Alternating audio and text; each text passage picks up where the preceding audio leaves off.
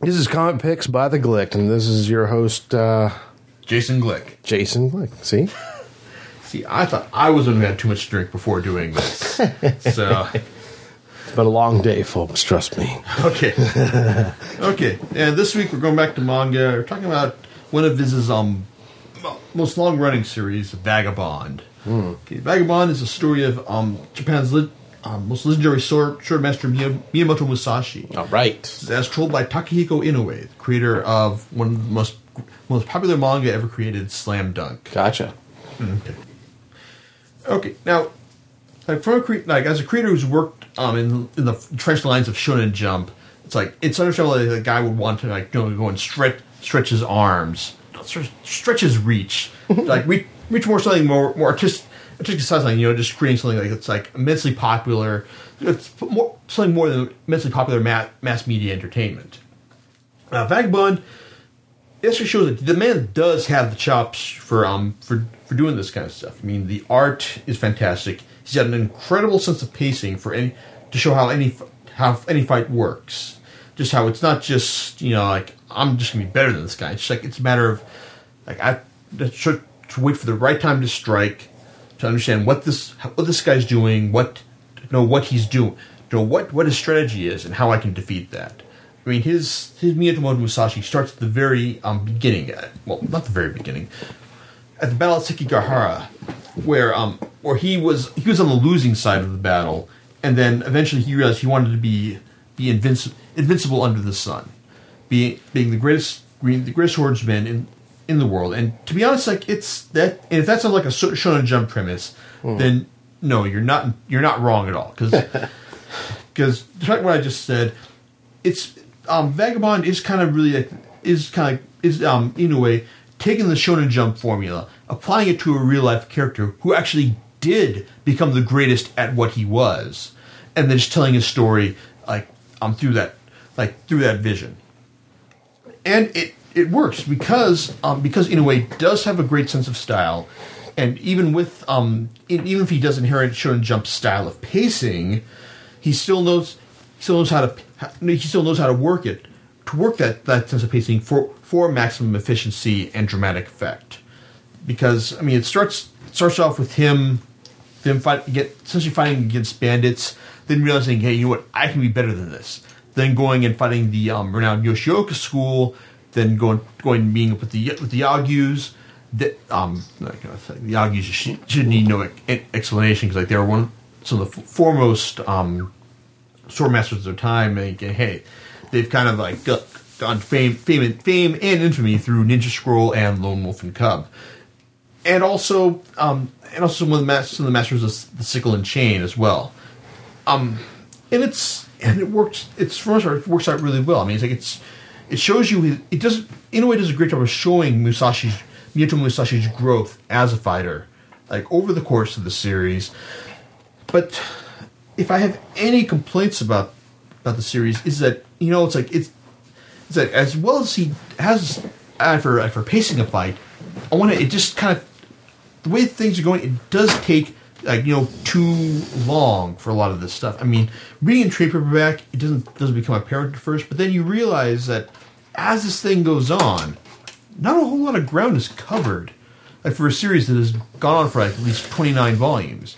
I mean, you've got his his origin arc that shows him shows shows his defeat at his side's defeat at the Battle of Sekigahara, and is eventually his renouncing of his old name Shinmen Takezo to become Miyamoto Musashi. Then you've got him fighting the Yoshioka, meet up with the Yagyu, fighting the Master of Sickle and Chain. Then there is a uh, gap, which I will get into later. then going, then I'm going back to fighting the Yoshioka, um, beating their leader, fighting all 70 members of the of the clan to to the death, which is, I mean, like it's it's an that volume is an impressive um, showcase of carnage because I mean one man because yeah one man versus 70. I mean like. The, you, you, that's kind of like those are odds that you expect Wolverine to walk away from. I mean, like let alone a real man, but um, but um, Inoue managed to sell the fact that um that Musashi not only sees this fight against um, the 70, 70 men of the Yoshioka school as a challenge, but he also sells the fact that you know what he could have he actually managed to walk away from them from this battle like like uh, as a, as a better fighter, if not a more wounded one at the very least. And then at this current arc, which picks up at volume twenty nine, he after he's been critically wounded in the seventy man fight, he's faced with the fact that you no, will he ever walk again because of the injury suffered to his leg? Now, anyone who's read any sort of genre fiction should know that you know what, this ain't gonna happen, right, John? Right. Yeah, so I, yeah, it's like so. Basically, we're waiting to. He's been um, taken. He's been um, taken host by the by the shogunate in order to essentially to heal and recuperate, and eventually with the hope that hey, you know, he's actually going to work for these guys after he recuperates. So it's not. So it's an interesting, interesting sto- story so far. I mean, like showing his growth, but I kind of wish we the things have been chased just a little bit faster. It's like I realize that this, like, on one hand, like, yeah, it, without actually like seriously researching um, Musashi's life, I mean, I realize this is all I've got to go on for what he is, for what he's done. But I wonder, you know, what else did he do in this time? Like, there has to have been more to have gone on in his in his story than what's than all the stuff that's presented here. I mean, Right. yeah, pacing issues aside, I mean, it's the pacing in this series is really is really the double edged sword. It's like he knows how to work like the slow pacing of a fight to maximum effect. I mean, that's something that, that the guy picked up with with working with Shonen Jump because God knows they're all about the dragging out of the pacing for mm-hmm. maximum dramatic effect and also make the series last as as long as freaking possible Right. Correct. but um, but in a has the chops in order to make the fight seem as dramatic as possible to make the pace the slow pacing seem seem and work as an as, as to actual dramatic effect but yeah, in the end, it still adds up the fact that you know, like twenty nine volumes. If we only had like like four or five major incidents in this guy's life, so I'm just waiting to see oh, what's what's going to happen next. I mean, what what else? What else? No, what else could have happened like in this time as well? But that being said, the gap I mentioned earlier um, is a point when when Inoue diverges from Musashi, telling the story, story of Musashi's life, telling the story of his rival, Sasaki, Sasaki Kojiro. Now, I'm going to say this because basically volumes 14 through 14 through let's see 18 or 19, I can't remember the exact one, are basically the best part of the entire series so far because it's not because no, not that it's not just the fact that it talks about his rival. The fact that it's trying something, it's trying to achieve something far more different and ambitious than just showing, showing sort of a guy who's out to be the best, best, best he is at their at, at, at best he is at his given profession.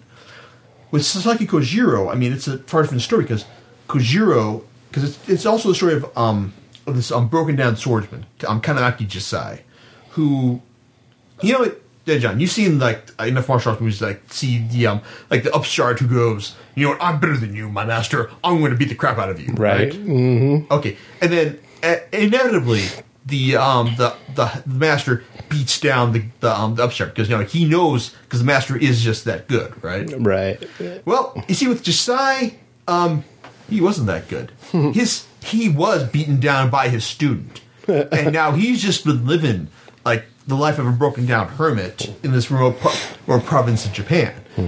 To, and at one point, his um, one of his students, um, who's participating in the defense of the of, of the current of his current ruler, um, sends him his son because he basically realizes that no, what as I'm doing this, there's no other person who's better to defend, say, to um, protect my son than, than you, my former master. So he sends his sends his master his son, and um, and Jisai finds himself um, being in the last position he ever fe- expected to find himself in as a father. Making thing complicating matters even more is that he finds out that this the son is deaf. So he's got to so he's got to treat he's got to um, be, become a father to someone who can't can't can't. So this person who is singularly unqualified to become a father finds himself being a parent to someone who has has a great who has, has a great defect, and seeing seeing him try try to adapt to this is is is, is fascinating because like Just as a guy who was who was resigned to just be just be just being like a um, a lowly hermit, just like going away from the world, is is forced to just try and grow as a human. Mm-hmm. That's that's a great story right there.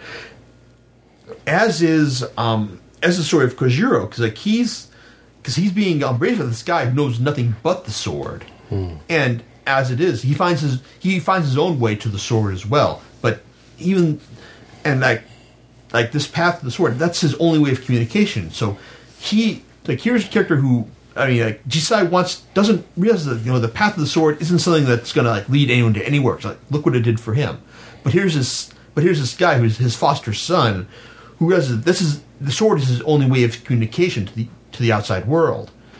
And even as Jisai um, manages to um, integrate himself into into the community that he's that's that's in his area, because after he's he manages to um, defeat um, this this other swordsman who's been um, terrorizing this community for for years with um, Kojiro's help, surprisingly. Um, he he realizes he vows not not to teach Kojiro anything about the sword because you know like this isn't going to lead you anywhere. But the problem is like as he's the way he does this is by as Kojiro attacks him time with the sword, Jisai beats him down, showing using his own skills. Now, can you see the problem with that? Because as he's as as Jisai is beating him with the sword, he's still teaching him how to fight.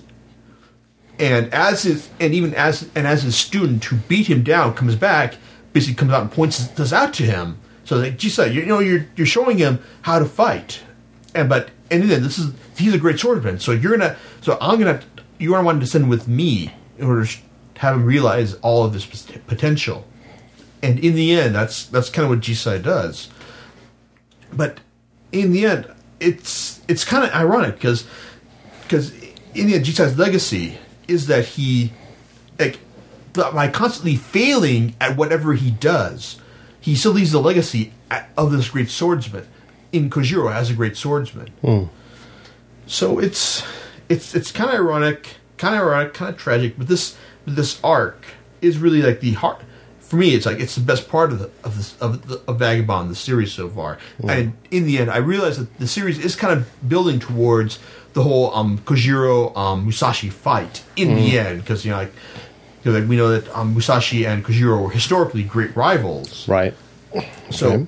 I mean, this this fight is probably going to be the end of the series because, like, um, Tak- because Inoue said that he's ending the series within the next two years. So we're going to see the fight, and that's probably going to be the the climax of the series. But in the end, it's like I, to be honest, I doubt that it's going to reach like any of the emotional high points that that that Kojiro's um, solo arc um, rece- um reached in over the course of the series. So so overall, I mean, it's it's worth reading, and it, like Viz has done a great service for, just about anyone by releasing the um, series in its Viz Big edition, where you get three volumes for the price for the price of two. It's um tw- it's um like three like twenty bucks for three volumes, and I highly recommend picking up those. Though really, it's like if you want the if you're just interested in the heart of the series, volumes like four, 14 through eighteen, like with Kojiro's arc, that that's that's the absolute best you'll get from it. I mean, it's like at the heart, the series is basically like a Shonen Jump story reimagined as art, and it's got as, it's done by a creator who's got the chops to pull that off. Mm-hmm. But really, his his best work is done is is done when he's not focusing on the main characters at all. Hmm. So, in the so in the end, it's it's n- it's a good series, and even if you don't get all twenty nine volumes, I mean, like I'm I'm in this I'm in this to the very end. So, so like I'll let you I'll let you know like how how things turn out, and if the rest of the series is wit is worth buying at all.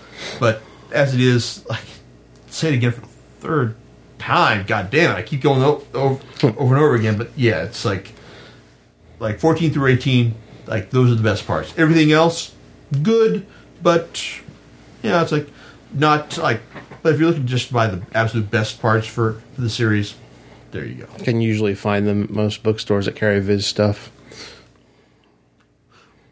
when i bought them you could like these days well Uh, so we should probably look into getting some sort of sponsorship deal. Seriously, I, I wasn't asking it in a sense that we're going to make money off of any sponsorship, but uh, Yeah. you know, it's like uh, you know, I mean, let's put it this way: in most bookstores, have you seen that it's had a good general availability for most for Vagabond?